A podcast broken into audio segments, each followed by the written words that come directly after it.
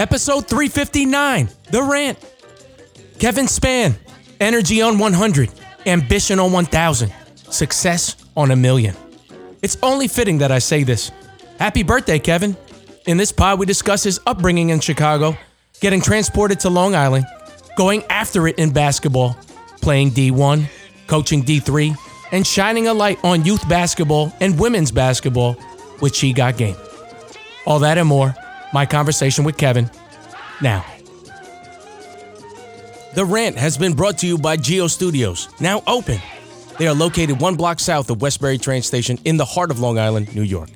Looking to bring your art or event to life? Trying to record a podcast? Enjoy six rooms of studio space to create audio and visual content. It also includes an 800 square foot cyclorama wall studio, a state of the art recording studio, three breakout rooms for four to six people each, which include a green room and lounges, a quality surround sound with six speakers and studio lighting, and most importantly, two on site restrooms. You know, I need my restrooms. Book your space today. For more information, find us at geoevents.com.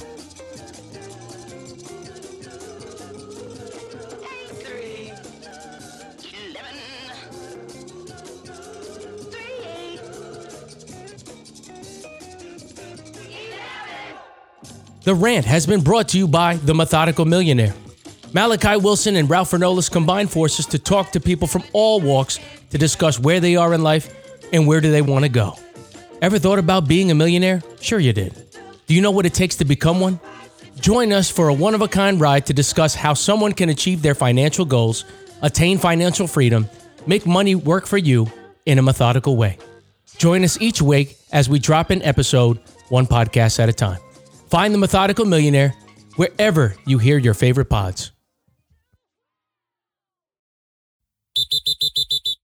Welcome to another edition of The Rant. I'm your host, Ralph the Ref. I'm with a super special guest, somebody that just gave me his whole Wikipedia story in about 30 minutes. He, he told me it was going to be 30 seconds, but it, it ended up being 30 minutes. But, you know, I have somebody that I, I think is really special, somebody that's united in, you know, my, my, um, I guess my, my purpose of just putting Long Island in the map, anywhere and everywhere, man. I just I really love it here. You know, I've laid down roots. I'm from here. Uh, somebody that's played in the Catholic League on Long Island. Uh, somebody that's played at the D1 level. Somebody that's coached at a very young age at the collegiate level. I played a little bit of pro and is also uh, an entrepreneur through and through in so many ways. Um, CEO of Spann Incorporated. Um, also just started this new initiative. Uh, She's got game three on three, which basically uh, serve the need. But we'll get into all of those things. I'm really honored to have Mr. Kevin Spann. How are you, my friend? I'm very good, man. Pleasure to have you, man. I appreciate you. Referee Rant is is uh, is on the move, man. I've been watching for a couple months now. Thanks, man. I, I appreciate that. But you know, I, I want to just first before anything, I, my heart goes out to all those people in Ukraine, man. It's you know, I was thinking about this today. Like, if it was me and you, and there was another country that was kind of similar to us, and they were like, "Yo, we got to move to Canada," but your whole family got to leave, and me and Kevin got to stay here, and we got rifles. Like, would you would you want to go? Would you like? Oh, no, I'm in a. Would you I- would you be in Babylon like popping it? yeah, yeah, Yeah. I like controversy, so I'm a little different, right? Uh, I'm more like a.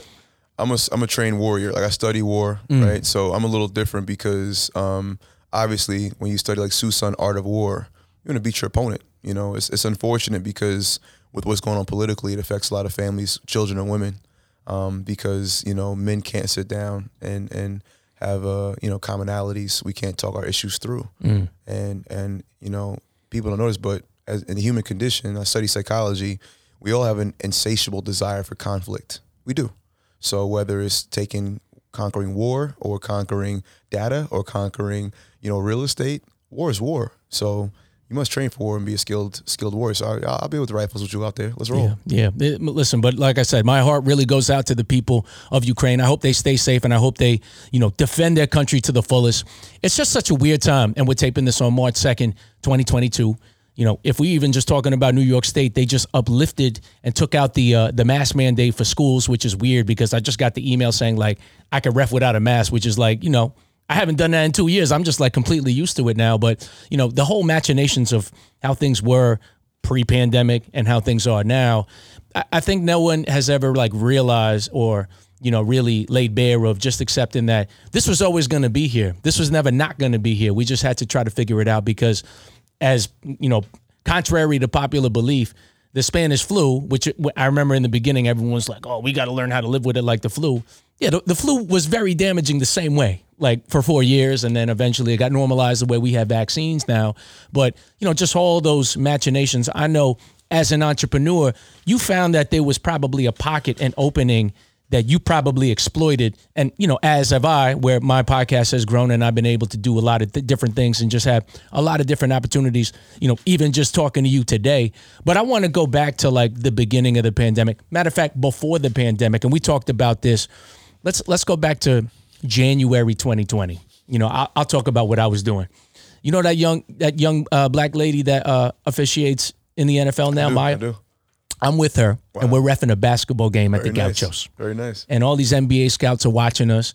And you know, it's crazy. We're doing all these prep schools, all these high level girls games. And I remember we had a blowout. But you know how Gauchos is. It's smoke. It, it doesn't matter what the score is. It's just like everything it entails, right? There's a DJ there. You know, teams are playing as hard as possible. And I'll never forget this, man. One team is up by 30 and they call a timeout. And I remember it was the 32nd time I saw they had to stay on the floor. And then the coach comes up to me, the one that was up by 30. He's like, yo, yo. And I'm like, what, yo, what, what does he want? They up mm-hmm. by 30. Like, mm-hmm. he's like, Kobe died. Kobe died. And I'm like, that, that can't be true. That can't be true. And, you know, just like you told me your story, which you're going to share in a second, it sounds so farcical that you don't want to believe it. You just don't want to believe that. And rest assured, right after the timeout happened, the PA went up and said, you know, I just want to give a moment of silence to Kobe Bryant and his daughter who who just lost their life in a helicopter crash. I still don't want to believe it. I still did not want to believe it. What was your recollection of that day? Uh, uh, my best friend is Danny Green, and I moved to LA September of 19. So um, I went to a lot of the home Laker games. Um, Danny actually had a great putback dunk one game, and they got him drug tested afterwards because his elbow was by the rim. But Kobe and Gianna was actually at that game, and Kobe gave Danny a dap, just saying, "Welcome to LA. You know, you look great." And so um, I knew that Gianna was a reason why Kobe got back into basketball. They sat right at the 50 yard line, you know, at the Staples and next to Kevin Hart and stuff like that. And and Gianna was a big fan of the next up and coming talent. She a, she loved uh, Trae Young, she loved Luka, and those were you know Mamba students. And so um, you know, my mom called me and said, you know, is it true? 'Cause I live in LA, like literally waiting for Danny to land. LeBron had just passed Kobe in points. Danny's on the plane coming back from Philly, and I was texting him. You know, he couldn't talk because he was on a plane, but you know, just talking to Danny about it, and it was uh, heartbreaking, man. And then I went to the game of the funeral. You know, Usher performed, and it was twenty five thousand Kobe shirts out there. So, um, on an emotional level, uh, I'm still affected by it. Uh, but on a mental, psychological level, Kobe Bryant did one of the bravest things in the world of letting us into his mind of what it takes to be addicted to your craft, what it takes to be um, obsessive with your craft. So Mamba mentality, he gave us the blueprint, um, and he gave us a legacy. And so a big part of She Got Game was what he would have done for Gianna Bryant. You know, I mean, this this young woman was in fifth grade going to UConn games. You know, she was studying the game at a very young age. And when people say, "Hey, Kobe, do you want a boy?" Kobe would always say, "Yo, now Gianna is Gianna. I got a Gianna. I don't need a boy." Right. That's how good she was. So, um, you know, for Kobe to literally dedicate his life to a game and dedicate um, his everything, and he was headed to a, a basketball game with Gianna, and her teammates at the Mamba Academy in LA. Um, you know, we don't control our destiny. We don't control our our our, our departure from this world, um, but they will feel our legacy. So, Spann Incorporated is about legacy. It's about family, and um, and that's what it's all about. I'm really interested to get into that, but you know, right after that happened, obviously it was a very, you know, raw, emotional, visceral feeling uh, when we lost one of our best players of all time, and then we didn't know that the the, the sky was going to fall right after that, and then you know we think about two years time around this time where we still at March second, 2020, we didn't know what was going to go down, but then when the NBA shut down, I'll never forget that night. I was drinking henny, I was doing a podcast. And I'm thinking like, oh, I, I don't got to come in. I was supposed to do an adult league game, and they were like, yeah, don't come in. Uh, This this coronavirus thing is getting crazy. I did not know we were going to be shut out for the foreseeable future. And I think about you know Danny's season where it's like, you know, yo for the for the long for the longest time, there just didn't seem like there was any path of playing. So yeah. I don't even know if he was working out. I don't know if you I was getting it in, but where were you at? Um, I was in LA. Um, it was a whirlwind. I was a head coach of a college program for five years, and um, my first year went to a championship, and I had three players make all all conference. Uh, the next four years was a challenge because Division three is cyclical. It's not like D one where you get a big budget and dorms. Right. You get the D three is like you need to put together five to seven players that groom together. So the next four years was really just me trying to develop a program, but without dorms, it was a challenge at St. Joseph's College in Patchogue. So I was at a standstill, and you know, uh, at the time, Danny was playing with the Toronto Raptors. You know, he had just left San Antonio, which was an eight-year um, relationship with him, and Danny won a championship in Toronto, where we've been going there for 14 years to do basketball camps. Right. Since 2008, Danny called me up. Hey, listen, I'm doing camps up in Ontario. Roll with me. That's me and Danny's passion project. We love camps for kids in the summer. So every summer from 08 to 2021, we go to Ontario and do a camp called Olympia Basketball Camp. When they became a Raptor, that's 12 years of family up there waiting for us to come up there. Right. So my business partner Darren Duncan uh, did a great job of putting together a six city tour. We did Toronto, uh, uh, Ottawa, Halifax, Montreal, Winnipeg, and Vancouver. Darren had a great Canadian career up there, and you know he had a lot of business relationships. And Danny was on the Raptors, and I came up there just to help out and kind of put some things together as a camp director. And Danny won a championship. We got Drake on the bus with us. You know, we got a Lot of OVO Come flowing. Mm. on, man. We got Puma just sending a jet from Hove. Right. We got Ace of Spade and Deuce going. I mean, we are some some some some rock stars right now. Mm. And in the middle of the camp, Danny's like, "Yo, you know, I might go somewhere else. Free agency's a little wild. Dallas is calling, Lakers are calling. We're eating dinner in Vancouver, and Pelinka's calling like, "Yo, we want you to come to the Lakers." We just set up shop in Toronto. I'm just leaving New York, and now he's a Laker. so San Antonio, Toronto to LA in 12 months.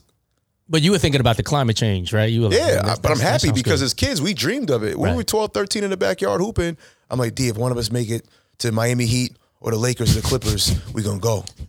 And we played Panthers together. Me and Dave played AAU from 2000 to 2004 together. We would dream of this stuff. Now he's here. Mm. So our wildest dreams came true at 33, 34 years old.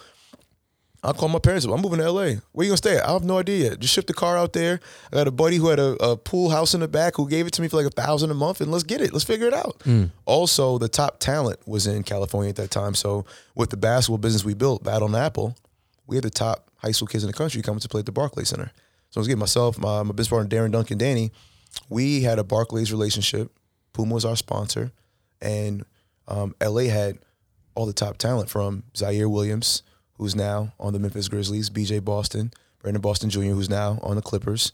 Um, Evan Mobley was the number one player in California at the time. Love- he's love on the, he's on watching the him. Uh, Josh Christopher is, is my prospect. Mm-hmm. He's now in Houston Rockets. He was at Mayfair. Dior Johnson, the one point guard from New York, he's now being highly touted. So we moved there with purpose.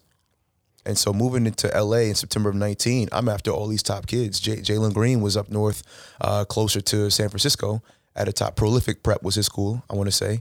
Um, Makur Maker, Maker's little brother, we're chasing him down. So we went out to LA to hit the ground running and build our second event for Battle on Apple. So we came in, shut it down year two in December of 19. We're heading to 20. Danny's rocking with the Lakers. Danny had 28 points his first game, beat Kareem's record. So I'm flying high Right. before COVID of 2020. I turned 34 years old. My dad and my uncle came out to visit me. We check a, a Laker Clipper game with Kawhi and Braun going at it. Two days we got a Laker Milwaukee game, Giannis and Braun going at it. Danny's lighting it up. I'm getting a haircut, and the world stops. No NBA, no NCAA. Devontae Green, Danny's little brother, you know, Devontae's about to score a thousand points at Indiana University, go to the tournament, get off. No tournament for Devontae. No McDonald's American game for all of our prospects. No Wendy's Classic, no Jordan Brand Classic. The world stops. I spent a lot of time in therapy between March March 20 and and where we are March 22 because it didn't make sense to me. I couldn't organize my thoughts on what's going on. So that's where I was at. And then when Kobe died a couple weeks, I mean, a couple weeks before the pandemic, you got us dealing with the death of Kobe Bryant. I think we had lost Nipsey the year before that, Nipsey Hussle. Nip, I'm sorry, yep, Nip. And then we lost Chadwick Boseman. So these are three black men in different industries that inspired me every day. Nip, Chadwick, and Kobe gone. No NBA, no NCAA. What you want Kevin Spann to do? what, you, what you want me to do? especially when when you basketball, and then you know just from from my perspective, What you want me to do? yo, I was doing a game in Medgar Evers. Pop Smoke just died, Yep. right? Oh yeah, Pop Smoke died in L.A. It was it was going like you know, boy, yeah. the, the, it was it was standing room only, Mm-hmm. and then I'm like, yo, I make referee rant. Yeah. I ain't refing no more. What am I gonna do? There it is. I have no idea There I'm gonna do. So, you know, I came. I had a come to Jesus moment. Like, you know what? I'm gonna just drink these White Claws. I'm gonna just gain weight. I'm gonna just watch Trump every man. at six o'clock. Yeah. there was nothing to do. I mean, there, I, remember when the bubble came back, Yeah. right? It was like, and the games were like one o'clock, three o'clock, five o'clock. It was like must see TV because we Mm-hmm. couldn't believe that there was anything on. Exactly. Where, where was you at uh, during the bubble? Man, I'm in. A, I'm I'm between LA and New York, so I still I still own my house in, in Patchogue, Long Island. I, I bought a house at 28, right by St. Joseph's College, because I was going to be committed to the program. It's a rental property now. Um, you know, so I have tenants now, and then I have my apartment in LA. So um, during that time, man, I'm I'm actually opposite of you. Uh, I don't do go with idle time unless I have a plan. So I was working out every day. I was my boy Amjad Osman, uh, my roommate uh, Tori. We were riding our bikes. My man Tori put together bike ride for Black Lives in LA. We had 400 people riding 30 miles on a bike to bring light to the George Floyd, Ahmaud Arbery, Breonna Taylor situation. Um, I was doing keto diet, so I took out carbs and sugar. You know, LA is very health conscious. I was running four or five miles a day, doing my push ups. I was boxing, right? I was hiking. I was on the beach. Um, you know, I was getting shots with Danny, keep him sharp. You know, me and Danny had a little middle school out there. Uh, shout out to my man uh, Kev, who's an NBA trainer, had Danny in the gym, and we were just waiting for the opportunity to get Danny back on the court. So when Danny went to the bubble, I want to say July. You didn't go to the bubble, No, I right? didn't go to the bubble. Um, Danny, uh, Danny went with uh, his, his uh, you know, right now wife to be uh, my sister-in-law, uh, uh, Blair Green. They both went, so you know, we just held down the fort, the dogs in the house in L.A. while they went to the bubble. Just checked on him every day, make sure he was good mentally. You know what I mean? To to be a, a, a NBA player ten years in, you have a certain lifestyle. Yeah. Danny gave up a house on the beach with two No, dogs and a beautiful fiance to go to the wild. Mm-hmm. bubble, and it's like he was in prep school again Well, worth it though. well worth it. But understand that this is a grown man living a very good quality of life, but he earned. Mm. And now he's like, man, I feel like I'm feel like I'm back at five star camp. You know what I mean? Like it was a little challenging. And then you got the the, the we're dealing with a lot of uh, police brutality amongst disenfranchised communities in the black community. So it was very challenging what was going on in the bubble, but they won it. They stuck to it. They won it. He came home. We celebrated. We're in Vegas. We're in San Diego. Threw a couple nice dinners for him and the wife, and you know it was family. L.A. was my chance to connect with my friends and my family. I left my blood family, my mother, my father, my two brothers, my niece, my nephew, to be with my, my friend family. And we just built community out there. My man Harrison Sanford went to Lawrence Woodmere. He's Danny's co-host of Inside the Green Room. Amjad Osman, executive producer. So uh, DJ Night Train, shout out DJ Night Train. That's um, you know uh, uh, Dreamville DJ. Uh, so I have a network in LA of just entrepreneurs like yourself that we get it noon to midnight. You know, we just grind it out to build something that's going to stand before we, you know, we're not going to be here no more. So um, it was challenging, um, but he did it. He went back to back. Uh, one of the only guards in NBA history, and and I talk for Danny because Danny, Danny's a humble kid. That's what I love about Danny. He's humble. He's professional. He's about family. He's about community. But it's a lot of disrespect that happens when Danny misses a shot or misses a defensive assignment. And so, so once in a while, we got to talk our talk sometimes. And you Yeah. know, so for Danny to be outside of him and LeBron, the only guy to win three chips with three different teams, it's a testament to his dedication. He get to it. Yeah. No excuses. Yeah. He gets traded. He picks up. He's right there. He's now he's a veteran with the Philadelphia 76ers. I'm there with him now in Philly. And um, he's just going to stay true to his legacy. And, Yeah. and I just, I just want to be the storyteller to be around it, to let people know how hard work it is, Yeah. how hard the work is to maintain that. People think it's easy because he's from Long Island. Oh, and no. They knew him. And, oh, St. Mary's, Oh, Danny, no. UNC. Now he put work in. Oh yeah. He on a treadmill at 34 years old. Then he put work in. Yo, I know people. weights. I know people that are so amazing at basketball and they can't even sniff the league. No, they can't. Yeah.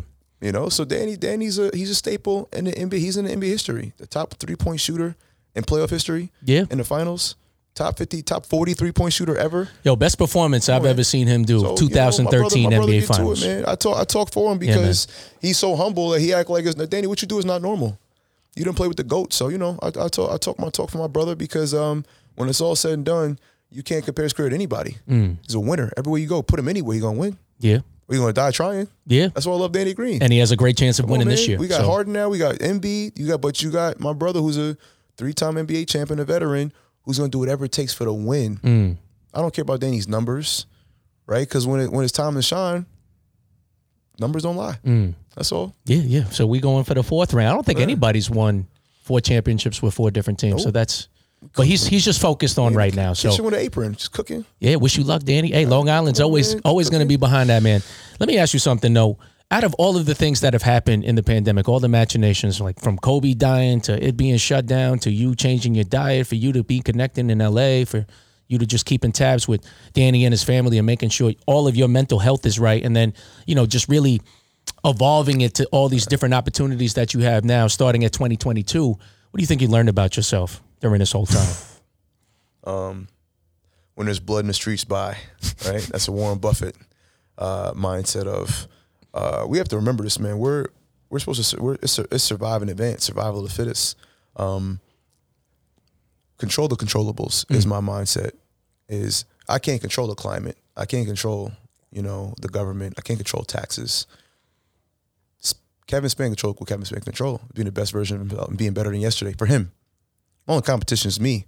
So COVID gave me a chance to slow down the frequency, slow down the pace, quiet my mind, and focus on God willing when the world does open back up. I lost a lot of people. I lost a cousin. I lost an uncle. I lost a lot of mentors. Um, so I had to kind of quiet down for a bit and remember what's important to me, which is family. So I produced a movie for my mother called Dear Denise. That was my old. I, my mom had me at 17 from Wyandanch High School. My mom was in the 1984 Wyandanch Girls State Championship team and her senior year, she, you know, she was uh, met my father and they fell in love. And you know, I'm a product of a love story. My parents had their 36th anniversary last night. Amazing. We was Congrats, mac and cheese and steak last night, pouring champagne. So my commitments to my family, my legacy, and my mom loved the game. My dad loves the game. So I'm just a product of uh, you know Romeo and Juliet of Wyandanch. Mm. And so I made my mother a 25 minute short film. I produced it myself, directed it. My man John Ager helped me produce and direct it. You know, John, my referee rant. That's my brother. That's my twin brother. You know, John's a better version of me. Who the one that got the most drip out of all of y'all? What you mean? Who, who got the most? Every time I see John, I'm like, this guy. What's, what's drip? He just got the most drip to me. Oh no, just, so that's what I'm trying to say. When we twin brothers, I mean that like John the left arm, I'm the right arm. Like John been swaggy since day one. He been swaggy right? since But John, swag. John helped me. John styled me for my mom's premiere. Um, he styles Danny. You know, and John, don't get it twisted. John could shoot that basketball. Oh yeah. You know, but understand play. this. John is like a Jamie Foxx. He's a man of multi talents. I'm a multi hustler. John's a multi entrepreneur. So me and John, we get to it left and right. So John is a stylist. He has a trucking business. He's a referee. You know, he's he, he has an eye for talent. Um, he does fashion shows. He, he's a he's an actor, right? So me and John always connect. But um, but my mom's movie meant a lot because that was my ode to basketball. I played for my mother and my father, right? And so my why is bigger than everybody's. You might find more talent than me or better ties than me, but my why is bigger. That's why on the court from from 14 to 25, if you compare my career to anybody, it's only a couple of guys you can kind of say, but my why was like, I'm gonna make my parents happy. Right. When I'm when I'm gone, they gonna know what Kevin Spann meant because he had two parents and a great love story, but I get to it because my why is bigger. So I produced a short film. Um, I was brokering yachts. You know, I love the water. I'm a Pisces. My birthday is March 8th. Shout out to the Pisces people. My dad's a Pisces. My brother's a Pisces. So um, I, I brokered yacht experiences um, for disenfranchised people. I have a cigar lounge in LA uh, Lone Wolf Cigars. Shout out to my guy Dave, who gives me opportunity to broker my business with NBA NFL clients. Um, I'm a day trader. Um, I'm in the stock market, so I was I was up at four in the morning in LA, which is seven a.m. in New York, and I trade commodities. I trade forex. You know, I trade options. Um, shout out to all my people in the, in the Wall Street world. So basketball is one of my many talents, but COVID was a great time for me because I slowed my pace down and I figured out what do I want to do the next 30 years, not the next three months or the next three days or next three hours. And then I started to position myself based on, um, you know, the second chapter of my life. The first chapter was great. First 35 years is popping, but the next 35 is gonna be even better. Mm. I'm just getting to it. Mm. That's the scary part. Yeah. You take a kid from Chicago that dominated Long Island and dominated college basketball and dominated coaching college basketball and dominates business. I'm just getting to it. Mm. I'll be 36 next week. Oh, we're getting old. I'm getting young. I'm getting better. My moves are better. Yeah, man. Listen, they always say that uh, a, a person's that their peak is normally from 35 up. Oh, when, I'm when ready. they I feel like a freshman all over. Yeah, man. Give me the ball, coach. Let's talk about you know those first 35 years, that first chapter. Obviously, your parents have a love story, but you know I think people are confused right now about the whole Chicago Long Island thing. So let's you know, having said that, let's talk about where you grew up. What did you play growing up? What did you play in middle school, high school, and then college? Oh, of course, man. So, like I said, man, my parents are both uh, graduates of Wyandanch High School. My dad, class of 80, mom, class of 85. And um, I was born 86. The first five years, man, from Wyandanch, man, that's my that's my family. I have 40, 40 first cousins on both sides. Mom, big family, dad, big family. So I grew up around a lot of love. You know, I hate when people say from the bottom as if there's no love down. I had a lot of love around me. My uncles, my aunts, my cousins, my community, Wyandanch Day, everything. But my father had a chance to further his career uh, with Allstate Insurance. So we, we moved to Chicago in 91. I was five. And um, that was hard for me because I, I left everything behind. Um, but I, you know, I'd love out there, and we we we, we figured it out. My dad's an entrepreneur, my mom's an entrepreneur, so uh, I, had a, I had my kid brother in '92, so I was a big brother by by six, six, seven years old. And the best part of Chicago, man, I'm gonna stay on the positive, so to the negative. I got a chance to watch the birth of Michael Jordan. I saw Michael Jeffrey Jordan dominate from 92 to 98 and win six chips in eight years. And he's my GOAT. You know, I know kids like LeBron and Kobe, and I get that, but I watch Michael Jordan get to it every day. And his kids, Jeffrey and Marcus, played for the same AU program I played for, which is called the, the Rising Stars. It's just like Long Island Lightning. I'm a little older than Marcus and Jeffrey, but I saw the GOAT every day, right? Um, I got a chance to grow up with some of the best, you know, city, city broken. I mean, talking about Sean Dockery, Will Bynum, Eddie Curry. There was a show called Chicago Preps. Those are my big brothers. Shaun Livingston was my competition from fifth to eighth grade. So when I say the level of basketball in Chicago was so high, I was very blessed to just have the right journey and have a great parents and I had an older brother, older cousin named Eric Williams, who was one of the top touted big men. But that made me want to be the best. So by seventh grade, I was in the top 50 players in the country. It's on paper. It's not my opinion. Like I was for a phenom camp. Sebastian Telfair, J.R. Smith, Josh Smith, Dwight Howard, um, you know, Shaun Livingston. And, you know, I wasn't as athletic as those guys, but my desire was that of something different. By eighth grade, I was playing varsity in eighth grade in Chicago. I was next kid up. But, you know, my grandparents getting older and wanted inch, my parents to come back home, be around the family. Um, I was happy for my parents to connect with their family again, but I was depressed because I just left everything I built. Now, were you fighting that though in the moment? was. Because I know what it's like, man. My parents made me go to Kellenberg, and I did. yeah, I did yeah, not yeah. want to do it. Uh, I, I, I I'm a mama and a daddy's boy now at 35, and I thank them because I know I was very difficult in my teenage years. Um, I was a 13 year old kid with a 20 year old heart. Um, bit of a troublemaker, you know. Didn't always listen. Uh, had some trouble making friends. A lot of my friends died in middle school, so I don't want to say that I was around a gang violence, but I was around a gang violence. If you know what I mean. I lost like eight friends in three years. So my relationship with death is a little different because I went to a lot of funerals. I went to more funerals and birthday parties. You know what I mean? Before 14, and I just knew that um, my best friend died my mother's birthday when I was 13. Um, that's the only thing to this day that still shakes me up a little bit because I never got a chance to say goodbye. And I tell people that you know, um, there's two types of pain: one that hurts and one that changes you. And that changed me forever. I couldn't say goodbye. He believed in me. So when I play, I play for my parents. I play for my family. I also play for the guys that aren't here. So at 14, I wasn't really 14. And that's when we take basketball very serious. I'm a funny guy. I'm a class clown. I'm a funny guy. I crack jokes. I want people to feel good around me, but when we get to the four lines, we got to get to it. So Chicago, that Pat Bev mentality, that Tony Allen, lock Kobe up, some dogs out there, that D Wade, Jimmy Butler. Chicago got a different frequency. So that gave me an advantage like to New York because New York is uh, is bright lights and swag and does my shoe match my pants, is my hair cut tight, and you're not hungry like me. So I was only 14 year old playing with 18 year olds, and if you look at my career, I mean, I was a freshman and I stole a varsity spot. They didn't give it to me. I stole it because I beat everybody one on one. I either beat you up or I'll just take you. I'll just I'll beat you one on one, or we could just fight. That was my mentality. And so my freshman year in North Babylon, I met Danny Green who was eighth grade and Raheem Vanderbilt eighth grade. Those were my guys. We played every day for four or five hours, but we won a league championship my first five months. I was ranked top 30 in New York by the time in, in three months because I was serious about it. I won a Gauchos national championship with Sundiata Gaines, Russell Robinson, Ron Ramon because my Chicago team was so good. My Chicago coach called the Gauchos coach, and I was the best player uh, off the bench, 12 and 7 in like 25 minutes. That gave me confidence. Jerry Powell, basketball results, Jerry Powell, I was his first client. And he didn't give it to me. I took it from him. Meaning, like, I put, I'm like, Jerry Powell, I'm gonna train with you whether you like it or not. I'm gonna come here every day and bother you And he was like, "Nah." nah, you're not coming. And then I'm like, let me guard Mike James. Let me guard Ben Gordon. Let me get to it. Let me He guard. thought you was crazy. Oh, he thought I was crazy. Let me get to it. But he had to respect my crazy. And so Jerry Powell's my big brother. Like he really believed in me when no one else did. I gave a 5'11 kid a chance. I took it from him. And I came to the Catholic League. I know you're Kellenberg. I'm St. John the Baptist. Right? If you look at the top guards in St. John and Catholic school history ever, no one has my career under six feet right? I came in as a sophomore as the best player on the team with Donald Brown, Marvin Cheese, and we were the third best team in Catholic League with Tim Doyle and Mamadou Diakate. I'm asking to guard Mamadou at 5'9", 160. Hmm. He 30 years old, 6'5", 220. He said he thirty. Tim Doyle, 25, 6'6", 220. I'm guarding both of them full court. I'm holding my own. He might have been thirty too. Yeah, and I averaged 15 my sophomore year.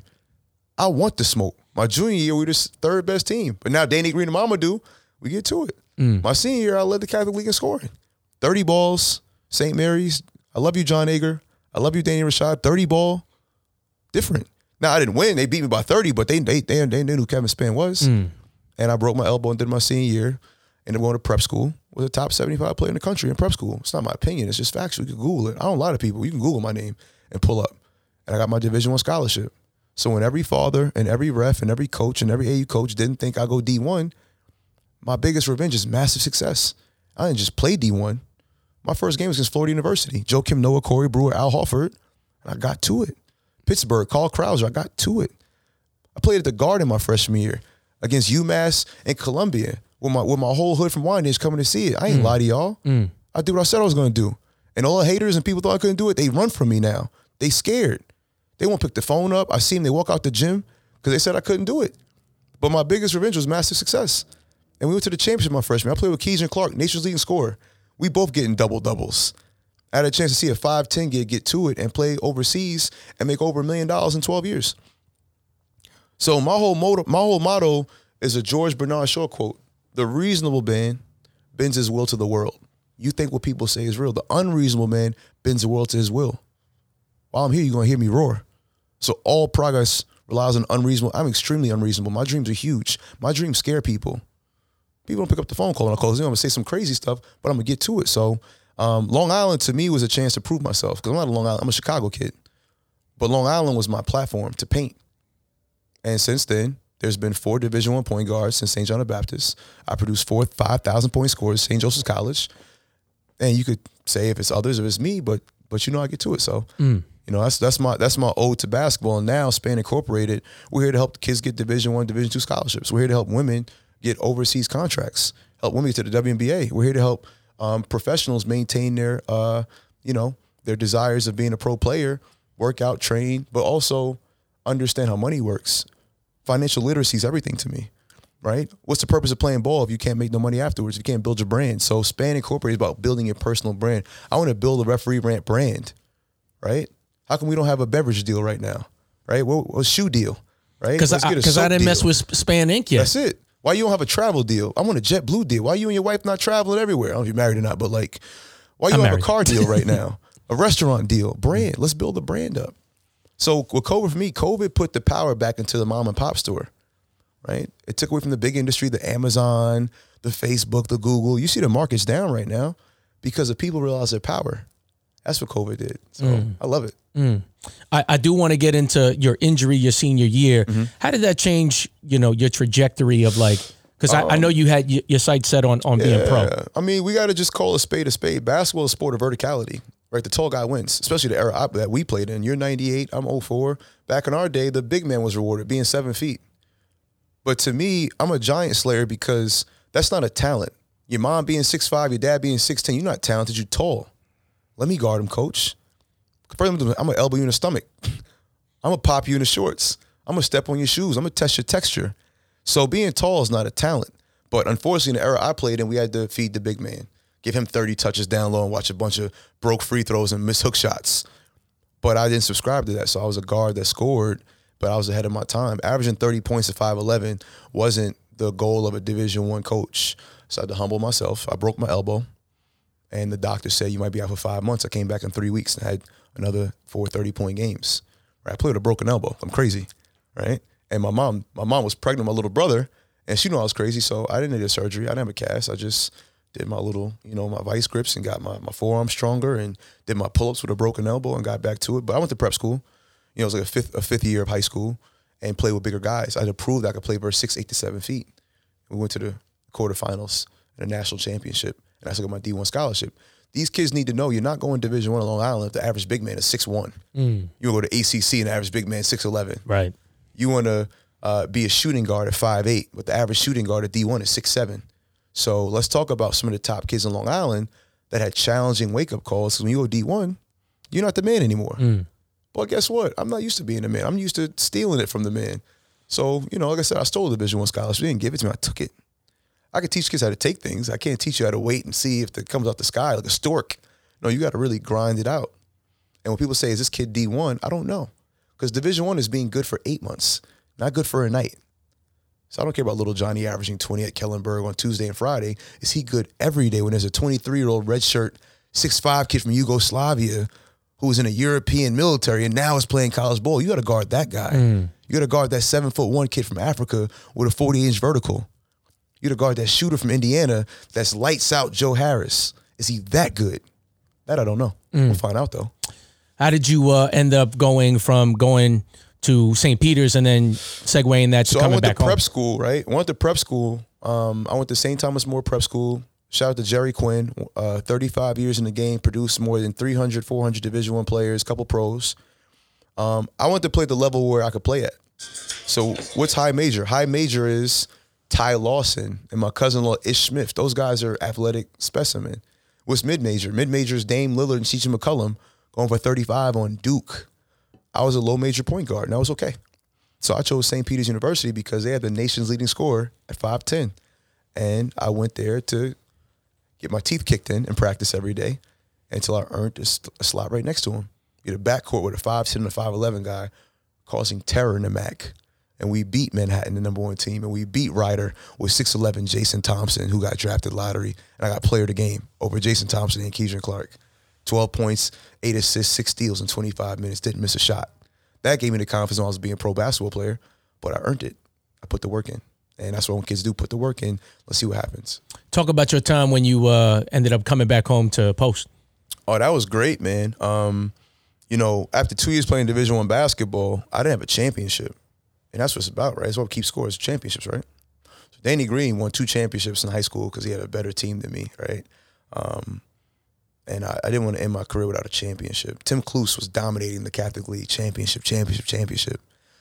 I went to CW Post because Tim Cluess gave me a call. You know, the, the GOAT, Iona legend, St. Mary's, CW Post, Suffolk Community College legend. Tim Cluess don't lose. So he called me up and said, "Hey, what's your what's your trophy case missing?" I'm like a championship. he said, "Come on home, son. I give you full scholarship right now." But guess what? We don't win that championship. We got me and you got problems. And Tim Cluess is a Pisces. I think he's March 10th or March 9th or something like that. So you know, it's crazy. People are born in March. But um, Tim challenged me, and we sat down and watched my film at the D1 level. And he said, "Your usage rate is high. The ball's always in your hand, and you live without the ball in your hand. What if you play up the ball?" I'm like, "I love to play up the ball. I'm really a shooting guard." And Tim let me play the wing. I had John Schmidt, all-time leading scorer. Kenny Burke, top player. Nick Carter, my brother. Me and Nick met at 13, and Nick Carter, son of Reggie Carter, God rest his soul, Mr. Reggie Carter, played for the Knicks. We went 30 and 0 and it was the best experience of my life to to win by an average of 23 points a game and score a thousand points in two years. And we went to the the elite eight, right? And we played the number one team in the country. We were the number two team in the country.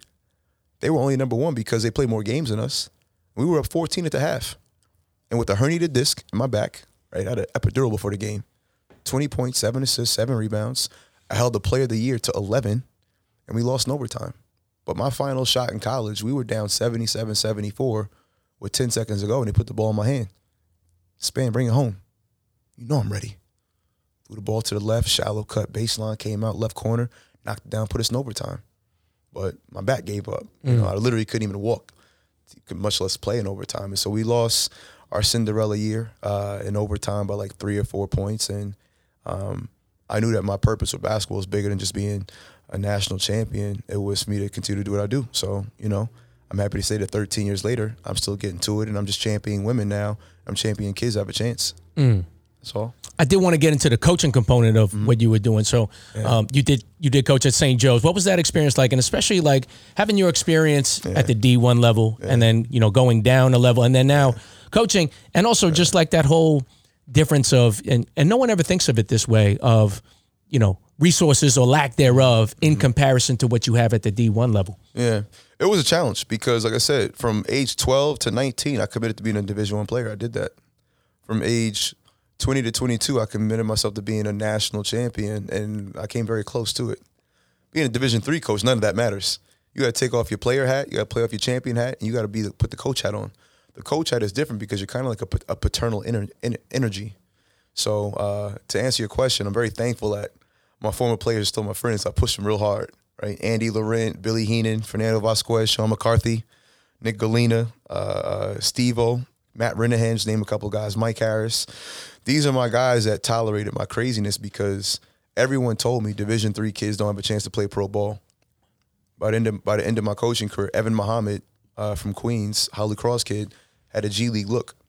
Joseph Aglio is a Cold Spring Harbor kid that played at Lehigh uh, and played with Tobias Harris. He played two years pro ball in Iceland. And now he's in London getting his master's. You tell me what we can do, I'll show you what we can do. They told me I'd never get to the championship without dorms. Our first year we went to a championship with three all conference players and lost in the championship.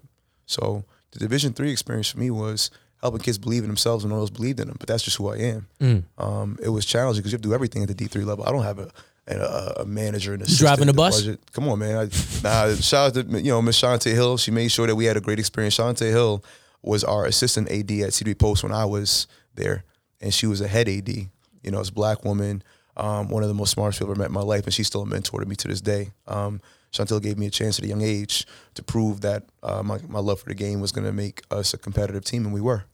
You know, we were forced to be reckoned with. And I'm still very close with Elliot Steinmetz um, from Yeshiva University, uh, one of the top Jewish colleges in the country. Me and Elliot both came in in 2014. I was 28. Elliot, if I'm right, I'm even 35. Two of the youngest guys, two different cultures, right? And we went at it for years. And Elliot and I were the crazy ones to say, we're gonna win a national championship at the D3 level with no, with, you know, without the resources of other schools. Elliot did it. Elliot uh, just won a championship. Shout out to Elliot. Just a little plug for Yeshiva. But Elliot uh, went went 150 games straight in the last two years and recruited in Israel, Texas, in LA, and Jersey. And Elliot has that Mamba. And he's a lawyer in Rockville Center. You know, shout out to Elliot Steinmetz. But the D3 experience was great, man. With the, had wars with Old Westbury and Bernard Tomlin. Had wars with Farmingdale and Brian Toomey. And uh, it was an experience of um, you know, the preparation, man. I mean, I'm washing the clothes, I'm getting the Subway sandwiches, I'm making sure they're in class. We got study halls, we got strength and conditioning, uh, we have weights, um, you know, alumni base, uh, getting enrollment up. So I learned a lot, and it's very challenging. So shout out to all the college coaches because parents think it's easy to just find some talent. No, no, no, no, no, no. It's challenging, and I put five years in it. You know, I got the job without a gray hair on my head. Now I'm full of gray. I look like Sam Jackson now, all salt and pepper because it's stressful, but it was great, man. And I learned a lot. I learned a lot about the logistics of putting together a program. And I wouldn't trade a day as a D3 coach uh, in the world. I think all of those uh, experiences serve you well. But you know, one thing that I did want to touch on. I remember when I first started refing. I used to do flag football. That was my first sport. Second sport was softball. Third sport was lacrosse. Fourth was like, all right, let me let me do these sports. Let me do something that I, I ended up playing when I was a kid. And I just remember how hard it was for me to stop playing like pick up ball Yeah. or playing in an adult league. And they're like, yo, you wasting your time, man. You want you want to be 40 years old, you want to tear your ACL. Like, I didn't want any of that. But it still took me a long time with that separation anxiety, Yeah. especially when you pour so much into a game. How was it was it difficult to just like separate yourself, especially like after the coaching was Mm-hmm. done? I know you're still around basketball, but I know you did, did you still want to Yeah. play? Did you still no, have that? No, no, Uh, after my college career, I was blessed to play with the Washington Generals and the Harlem Globetrotters. I got it all out my system. I did two Globetrotter tours, and the Globetrotters do 125 games a year. You know, so I did 250 games. I played in every NBA arena. I've been to 49 or 50 states. I played in 17 countries by 25. So every desire I had to play the game, I played at the highest level. It's hard for me to play at LA Fitness or pickup because there's no crowd. I'm not playing in front of 5,000, 10,000. I'm not playing with the love, right? And then I'm a winner. I hate losing. So I don't want to curse anybody out of LA Fitness Export. It's just not who I am, right? Because I, I don't put sneakers on to lose at all. So I get, you know, me and when me and Danny do camps, I might play a little one on one with some 17 year olds. There's more to teach. I'll play one on one to three, two dribbles max on some pro stuff. I'll touch up my college guys, get see where their physicality is at. Um, you have Devontae Green comes home, but even then they're, they're killing me. I'm about to be 36 in a week. So like you said, quality of life. I don't want to be injured when I have some kids one day. have a Mm. Family not. one day. I want to I want to walk without pain. I already have a herniated disc and a, and a torn shoulder and a, a bad back. So Mm. I pick and choose my spots. But you know, if if, if a young boy want to talk, I got three moves left. Anybody want to smoke, just know. I put money up. We play one on one. I'm not a college coach anymore, so no more NCAA violations eligibility. I got three moves in the back pocket. I'll make you reconsider your love for the game, right? But I'm not playing defense. I'm not crashing the boards. I'm not playing in men's leagues. I was an MVP of uh, shout out to my man Bryant Mookie Lassiter. Rivalries never die. Uh, Mookie did a great job putting together the the battles back. North Babylon versus Brentwood and Bayshore versus Longwood. He didn't let me play because I went to St. John the Baptist. So Bryant Mookie Lassiter finally put a Catholic league in there. St. John the Baptist played Kellenberg, right? But guess what? I'm 35 now. So he told me, Prentice and Tavon Ginyard and, and Big Kyle, all my young boys, St. John the back. Oh, hey, come come back home. Come get you some. He froze you out, dog. Oh, I know. I flew out at the MVP. I flew out. I haven't played basketball in three years. I wear Crocs. I walk on the beach with my dog, have an iced coffee and a cigar. And they called me up, and I had to borrow some socks from my mom and some sneakers in the garage. I was 0 for 3 in the first half, and I was like 7 for 10 in the second half at 22 and got the MVP, and I could retire again. Muscle So, memory, baby. That's it. And you had to do it against. Kellenberg. I had to, cause cause Kellenberg, you know, y'all y'all y'all like, you know, y'all were my fluff game. You know what a fluff game is? Yeah. Okay, so a fluff game is if I average 30 and Danny Green holds me to 25, I gotta have 35 to get to my 30 average. See, I was always like my 35, 40 point game. So Kellenberg, y'all like my little boo thing. Yeah, I understand. Y'all like Bay. You see what I'm See, saying? that's basketball, but when, when we come into the volleyball world, the fluff Oh, yeah. game is when we play St. John the Baptist. So don't get that There go. twisted. Shut, shut the volleyball down. I'll be in the crowd with a shirt on or something, man. But yeah, no, no, no. That was um, you know, t- for me to still play, my brain is sharp, my body's not. Mm. So I don't want to do something like a in and out spin move behind the back jelly, and now I'm in a hospital because the hospital bills a lot more than what they're paying these days for 35, 36 year olds to play for the love of the game. Right. So anybody my age still playing, shout out to you. I was good when it mattered. That's all that matters to me. I, res- I respect that that line of thinking, man. And That's it. you know, a lot of referees transition, and you know, for me, it really extends the game for me. And obviously, one of your really closest friends, John, he's he's a referee, and Mm-hmm. I would be remiss because we are on the rant. I did want to know what has your perception been growing up all this time of, of referees in general, especially like playing at a high level in Chicago at, Okay. at a young age, and then So you have to understand, growing up in Chicago, I feel very bad for referees because of that the gang violence. So if you're refing the game in Chicago, like West Side or South Side, Robinson Park, Westinghouse, Farragut, these top programs, is is do or die out there. Mm. Literally do or die. So I would never want to be a referee of a game scores 50-50 with five seconds on the clock and you miss that call, you make that call. Referees have to get escorted to their car in Chicago after the mm. game. So I always commend you guys. You're putting your life on the line. Literally, I'm from putting a life on the line. Brooklyn. John calls me some of the horror stories of guys. I'm gonna see you after the game, fam. And my man John, he's no walk in the park. John got hands. You see what I'm saying? He let Yeah. work out, lift weights. You see what I'm saying? My man get to it. But John's like, listen, man, these hands are certified. I gotta fight a dad because it's threatening my life hmm. over a 17 and under basketball. I would never want a ref. Ever because you guys literally dictate the outcome of people's everything. Sports fan. What is fan, what is fan short for? Fanatic. Sports fanatic. Fan. They're crazy. So I always had love for referees because you guys literally uh, invest your own money in the training. You guys go to training camp. You're in great shape. You got to pass the cardio tests. You know, you're wearing those leather shoes. I'm glad they let referees wear Nikes now because when I grew up, they had the, sh- the shiny, the, the shiny church orthopedics, right, with the tight khaki pants. I got no room in the khaki pants. You know, I always respect this. You got the striped shirt on, your your pits, got the whistle.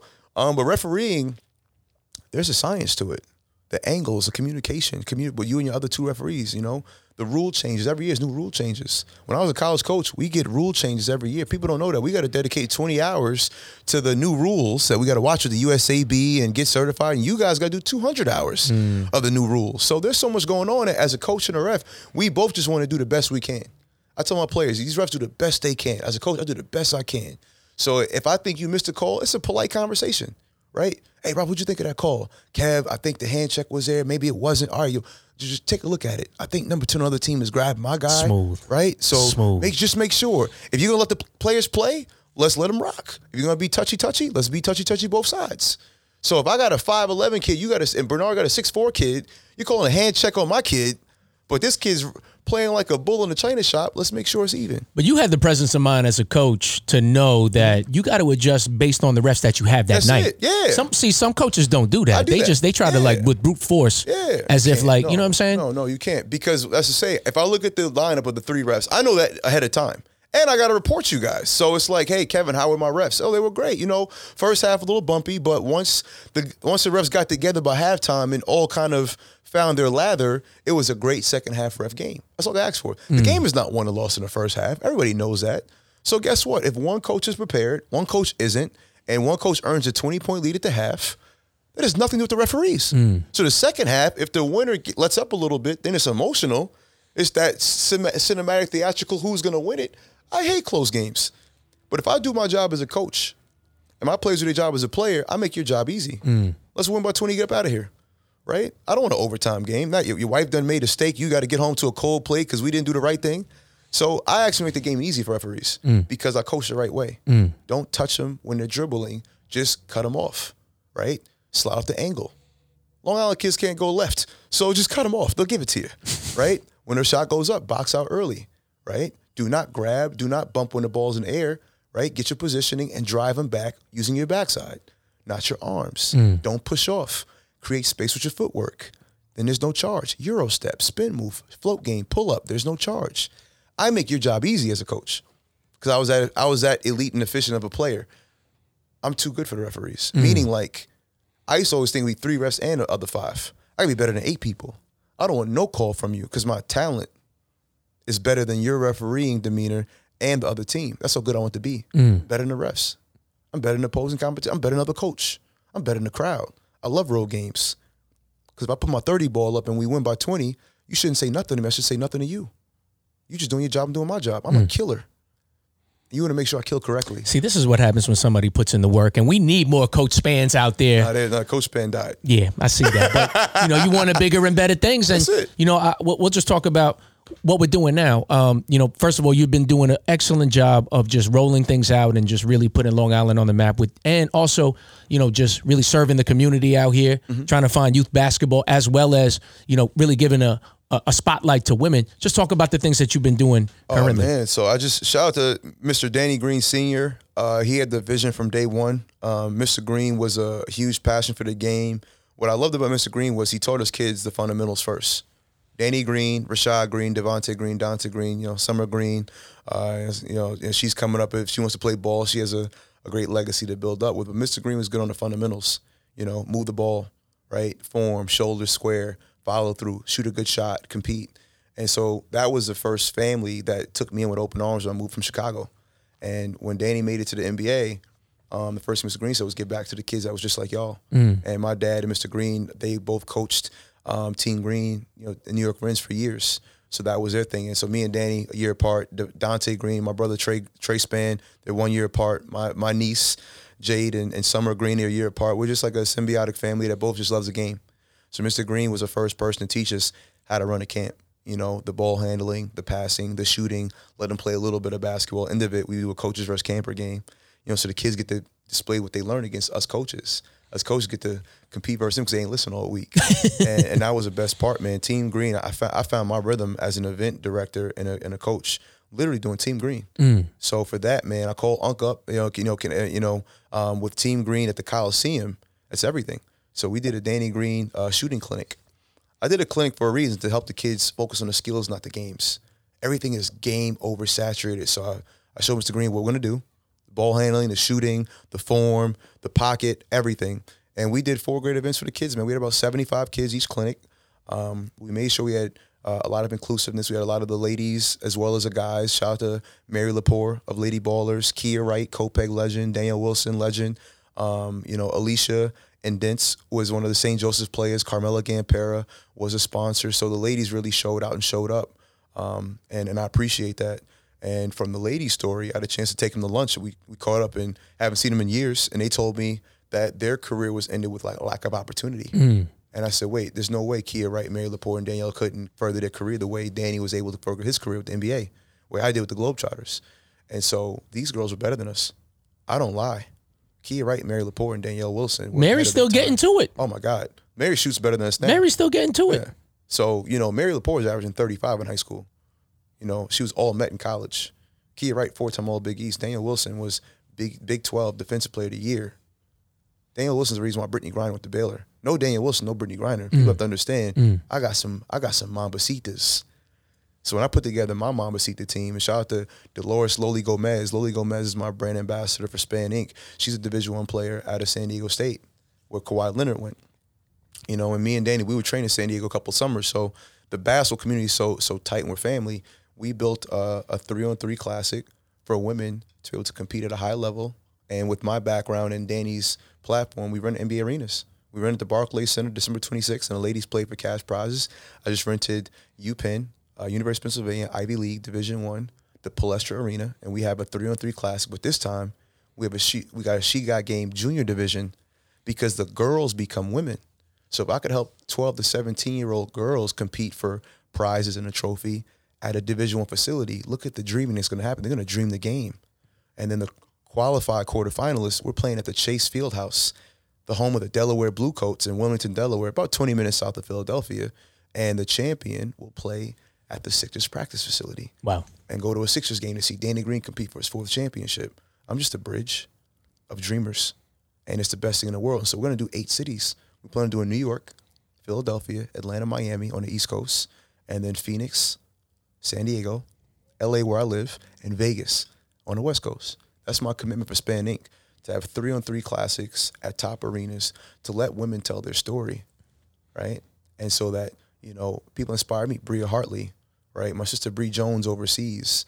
Um, you know, uh, uh, Tasia Harris, Tobias Harris's sister, was an incredible coach and player. Me and Tasia were coaches at the same time. Marissa Flagg, good friend of my brother Nick Flagg, played at Cardozo, and I was recruiting the uh, uh, the little brother Travis Flagg. Marissa Flagg was an assistant coach at uh, Seton Hall. Hall, for years. Roz Gold-Onwude. I watched Roz play growing up at, at uh, Molloy, and Roz is now top NBA analyst. So these women were hoopers, and I must create something that allows them to compete, win, tell their story, and be championed. Right? Men are bred. Really, we're, we're bred from our fathers and grandfathers to push past our father's wildest dream. But women are forced to, you know, stay and, and take heed until now. I want women to be able to dream their wildest dreams. And hopefully one day, by the time I'm an old man with a cane, the WNBA and the NBA will be comparable when it comes to lifestyle, salary, right? And platform. I just found out that the WNBA women, the New York Liberty, fined the women and the administration of the organization for flying charter flights. Why are they getting punished for living an NBA lifestyle, but they're playing just hard as a men? Did you see when you see talk about the bubble? Did you see the NCAA tournament, the women's weight room versus the men's weight room, I did. and the women's food is women's food? It looked like the Fyre Festival con- concession oh, Man, stand. I have an eight year old niece that's gonna be very tall. My brother's six four, her mother's five eleven. Jade Madison's gonna be tall, and I want to have a world where my niece can have the same opportunity as men. My mom played ball, right? Danny Green's mom played ball. Miss Renee, right? Play ball. Mm. So we must be able to advocate and work hard. So Philadelphia does not have a WNBA team, uh, but you know, shout out to Kenya, Kenya Moore, Long Island legend. Um, and she just won a championship, CIAA championship at Lincoln University. And I can't wait to see Kenya first round, but Kenya came to She Got Game and shut it down. The difference now with these young women in college is that NIL, they're able to make money from their brand. True. So as you build Referee Rant and I'm building Spann Inc., what about these, you know, I don't call them babies, but these 21 year olds that don't have any job prospects because of COVID shutting down and nobody's in the office? Why can I not help women graduate college? Shout out to Jalen Powell, Jerry Powell's daughter, who just won an Ohio State championship. My little sister Jalen Powell won a championship at Ohio State. Why can't they build their brand? Mm. and make money from their likeness. I could rent out a Foot Locker, let these ladies do signings, put some money in their pocket. You remember graduating college. You don't want to come back home to mom and dad's basement. Oh, you Oh, want your own no. apartment. So why can I not put some money in their pocket and help them start their own life and get an apartment first and last month's rent, get a car, and make some money with their brand? That's what hmm. Spandex all about. I work for y'all. I work for y'all dreams. Nobody can pay me my worth. Hmm. Nobody. So for that, I wake up every day excited to get to it and build, you know, Kia Wright, train the right way, and Danny W, Dan- Danielle Wilson LLC, and Loli Incorporated, and Mary Lepore, Lady Ballers Incorporated. I'm speaking for the people. I push for the people's dreams. They're gonna hear us roar while we're here. Because that's what matters. Mm. It's building your legacy. I'm not working for nobody hard. I work for my legacy. I'm not working for no company and no Fortune 500, no job. Hard I work for my legacy. I've worked for Allstate. I've worked on Wall Street. I've worked jobs. And God forbid, when I lost a coworker to death or a sickness or she got married or whatever, they replaced me the next day and nobody at the job pulled up at the funeral. So I would ever work harder for another company I work for myself. And that rubs people the wrong way. Because as an entrepreneur, you know everything. There's no paycheck for me. I make my own paycheck. I don't get paid every two weeks. And I hate when people ask, oh, what do you do for a living? I live for a living. And I work when the profits are in my favor because I'm a boss. Mm. It's a different kind of mentality. I don't have a badge and security and comfort of a salary. We get to it from the bottom. Me and you, we got to wash cars and cut grass to raise money to rent these gyms. You know how expensive a gym in Long Island is? Oh yeah. You know how expensive an arena is? Oh yeah. But I got to be crazy to rent the Barclays Center and Nassau Coliseum and Wells Fargo. And people think it's easy, as if anyone else is doing it. So let me know anybody else who talk they talk in a barbershop or they argue on social media, put your own money up. Mm. Put your brand up in the Barclays Center, put on the Jumbotron. Put your brand on the floor at the Barclays, home of Kevin. Do you think that was cheap? No. with James Harden and Kyrie Irving and Kevin. You think it's cheap in Philly with James Harden and but I do it because I believe in my vision. And one day I won't be paying at all because I know that these brand deals and these sponsorships, right, will see the vision. But I'm worried about empowering my team to make sure that we're ready to put on multi-level events. We're Mm. coming. Whether it's next week, next month, next year, you're gonna see us regardless. Yeah. You follow my track record now. I'm just getting to it. Very inspiring, man. And we'll talk off air. I got I got some things that we, we could possibly work on, but we'll talk about that later, man. But you know, so inspiring the things that you're saying. You know, I really want to know what makes you tick. After everything you said, what do you think are the attributes? What do you think it took to get to where you are at this moment in time? Combination of, of my faith in God, um, my parents, my grandparents, my great grandparents. Um, I'm half Shinnecock, Native American, half black. So my grandfather from Shinnecock, uh, Papa Will, you know, uh, he owned a restaurant in Glen Cove in the 1960s and 70s. Uh, my grandfather had the first cle- uh, cleaning business in Long Island as a black man. Robert Arthur Spann, you know, Spann Cleaning Services. My uncle, my uncle Robert Arthur Jr. still runs it. My father's story inspires me. My dad didn't want to clean with his father. My father wanted to have an office. Abraham Kevin Spann and Sons owns three Allstate franchises. How could I not be this? Mm. How could I not walk in my legacy's foot, my, my, my, my, my ancestors' footsteps? So as a fourth generation business owner, what makes up me is legacy. And one day when I want to have my own kids, I have my own family. You only you you only get me off, the porch when I have my kids because I'm just I'm a stay at home dad, right? I want my wife to you know my future wife one day if I can find a girlfriend. You can work remote though. Yeah, I can work remote. Yeah, you but can I, work I remote. want I want to I want to boss my wife up. Mm. I, I want to I want to marry a boss woman who you know can build her business while I'm at home with the kids because I mm. want I want my kids to be my business. Mm. Right, that's what inspires me and gets me going. So the family I come from, the family I want to build, that's all I need right there. What do you think it's going to take to get to where you want to go, and ultimately, where do you want to go, especially with Spann Inc? Where I'm go is predicated on where I'm at when I've been. So today on March 2nd, I'm with you right now. I'm 100% present with you. Nothing else is going on. You are present, and I, I, I really enjoy Yeah. that you're present. I'm a brand now. So for me, as a brand, you got to think about the next five years, not tomorrow, not Friday. So I'm present. And tomorrow's another task, and there's another task. And in two weeks, we're in Philly. And in April, we'll be doing some combines for unsigned seniors at an arena, said announced. And then in May, we're right back to another facility, unannounced. So every day I wake up inspired, to be honest with you. Um, that's my motivation right there. So I really can't tell you where I want to be because I'm happy where I'm at. And not, not people can say that. You know, I want to retire by 40. I'm only 30. I'm only 36 in a week. So You ain't got gonna retire. years. You can't do that. Oh, I am retired. When I say retired, I'm retired from having to dictate my time to anybody Oh, else. yeah, yeah, yeah, yeah. So my But- father taught me the definition of wealth is being who you want to be, where you want to be, with the people you want to be, with no one dictating those terms. That's wealth to me. I don't need a million dollars to be a millionaire. I can affect a million lives. That's a little different. So that's why I'm happy where I'm at. Yeah, you you addicted to um just persistence and, and being successful. So there's there's no possible way. Um, couple more questions. If you can describe, what do you think is the most stickiest situation that you've ever had as a player, most stickiest situation that you've ever had as a coach, and the most stickiest situation that you've ever had running Spann Inc? When you say sticky, do you mean adversity? Whatever, whatever that is, an injury, Yeah, somebody talking I mean, crazy. I would say as a player, right? Parsing as a player is is is being an individual talent and winning. So, not that I ever care about else's opinion, but in Long Island, they care about you being the the man and the championship. You know how hard that is. So hard. I mean, you feet- talked about it just Yeah. before. You was so at you, my high school was, career, I knew I could score with anybody, but I had to run the team as a point guard. And you That lost by was 30 at St. Mary's yeah, still. Exactly. So you know, thirty balls on St. Mary's, but if we lose, I'm a loser.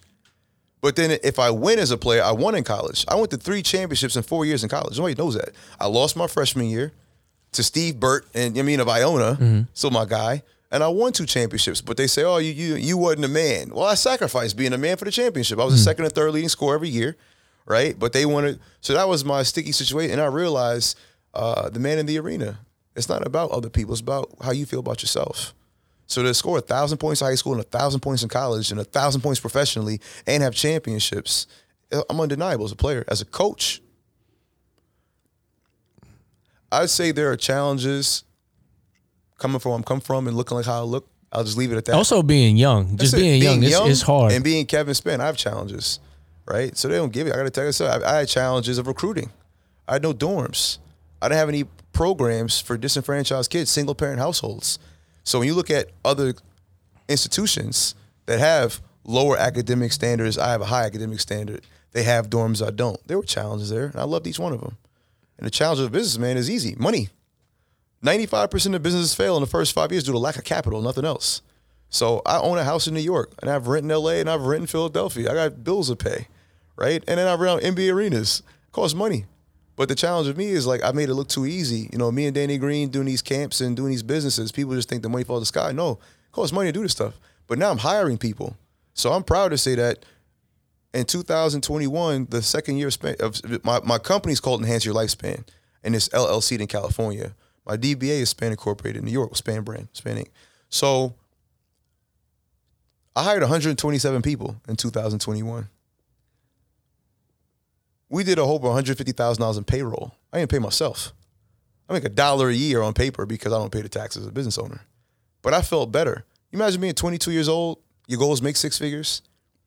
And then 12 years later, at 35, you did six figures in payroll in a month. Business is hard, but I love it because you're constantly solving problems. Mm-hmm. I didn't get in business to make money. I got in business to solve problems. You solve the problems, you start making some money. So I love the fact that it's not easy for me. Every day I wake up and I owe 30 grand, but there's 5,000 in the bank. How I get 25? That's the same challenge. That's where I put my energy. I don't play ball no more. I'm out here playing business. Yeah. I'm trying to compete with Hove. Mm. I'm trying to compete with Dame Dash and Kanye and 50 and, and Dr. Dre. That's what makes me crazy. Well, well you need to start rapping then. Oh, no, no, no. no. I, I, have my industry and it's a ball and a hoop. It's fair. That's all. Um, what do you think is your best moment as a player, best moment as a coach, and best moment thus far running – Spann Inc. I'm ready. As a high school player, I earned a full scholarship. My parents had paid me to go to college. As a college player, uh, on my father's, I do the math on it. On my father's 46th birthday, I put a regional championship NCAA trophy in his hand and a thousand point ball in his hand and my business degree in my father and my mother's hand. As an entrepreneur, uh, I produced a movie for my mother and I put my father's name on the Barclays Center, my legacy right? And at a moment with my parents of becoming their wildest dream. My parents' favorite player is Dr. J. I've been working with Dr. J the last six months. Shout out to Barry Bookhart, his manager, who's been a mentor of mine. But to speak with Mr. Bookhart and learn how to build a brand through Dr. J's brand is everything to me. My parents' favorite player. My nickname is Doc because my father was a Dr. J fan. Danny Green calls me Doc because he knows my dad calls me Doc. Mm. To work with Dr. J and help Long Island save their legacy and to campaign for women and she got game in the Barclays, that's my best moment because about my people. It wasn't about me, right? It was never about me, right? I am a fluid concept of my parents' wildest dream and what the kids need and what the ladies need. I'm here for y'all, right?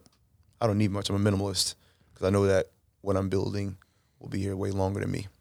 Man, keep that energy. One more final question that I have for you. Basketball has brought you so many different things in life. It's brought you travel. It's brought you competitive edge. It's brought you some of your best friends that you've met. It's brought you a, a, a, thriving brand. What does basketball mean to you? What has it given to you in your life? I don't think I've loved everything. I don't think I've ever loved anything more. Right. So, are you are you are you a Marvel a Marvel comic book fan? You see Thanos. You, you see there is. Yeah, right Who is there. Thanos in love with? Thanos is in love with success. Nope. If you look at the comic books, not Thanos and Marvel. Thanos, comic, Thanos was in love with death.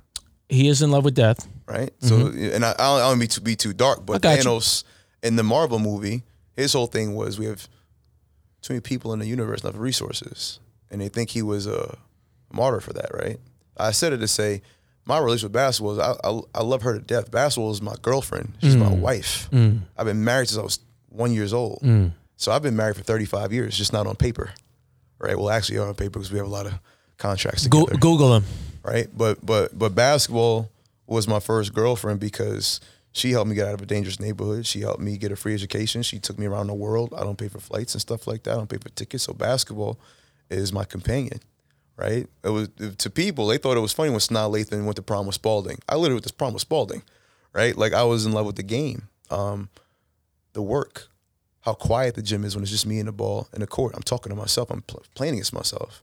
So my relationship with basketball has always been that of a romantic comedy right? And my dad also said she'll leave you too. Basketball's left me before. We we've been divorced and remarried, and divorced and remarried. You know, sometimes I see her with another man, right, making him happy and helping him be MVP and helping him get a bag. But I love her to death, and she loves me. Mm. And so when I leave her, and then we break up for a bit, and I might try to do something else. You know, be a barber or be a you know, a, a, talk a, about basketball. Yeah, if I'm a if I'm a day trader or a yacht connoisseur or a cigar consigliere, and I'm not around basketball, bad things happen to me, mm. right? So when I come back to her, good things happen to me. So I have to realize that I must always keep her at the forefront. And you know, any woman that wants to date me one day or be my girlfriend, you have to realize to share me with basketball. Mm. So I probably have to date a, a woman based around basketball who loves just as much. And you know, but she means the world to me because um, it's a spiritual frequency. I mean, the game. You know, you will never get the work. You will never get the accomplishments from the game if you don't put the work in. I've courted her. I've given her my varsity jacket. I give her flowers. I take her on dates. I take her to spas. Right. I love the game of basketball because she's my everything. Hopefully, she loves me too. Yeah. You know, and that's really what it is. The game means to me is just love. Yeah. love of the game. Yeah. And if it had not been for basketball, we wouldn't be having this Oh, conversation I'm at all. So I'm actually scared of where I'd be without basketball. Me so too. That should tell you everything too. about it. listen, man, appreciate your time. We're gonna leave some more meat on the bones for part two. Hopefully, we're doing it in, in LA. Let's do it. In somebody pool or something. Uh, Do it in my pool. But we'll definitely in do that, man. On the water. Any final words you want to say before we part ways? Um, no, thank you for having me, man. Uh, this was dope. Uh, like I said, I, I love the ref rant. I think you having a platform to speak from a different part of the game to help people understand what you go through, but also giving the platform what they go through is really dope. And love to collaborate you in the future, man. I'll be, uh, you know, I know my man, my man John. I'm over here trying to get John away from refereeing, John Ager. So as John builds his trucking business and John's fashion brand, you'll be my go-to guy to start booking referees for multiple events. So let's get Let me know, it. man. If I get a family discount, that'd be great, man. Because course. payroll's killing me. Talk to me. So you guys heard it now, man. right? Referee ran half off at all Spann Inc environments. I'm paying sixty two fifty for every game. I can't pay the one twenty five. this man, this man. My guy. For Kevin Spann, Spann Inc., this is Ralph the Ref. This is the ramp. We are signing out. Peace.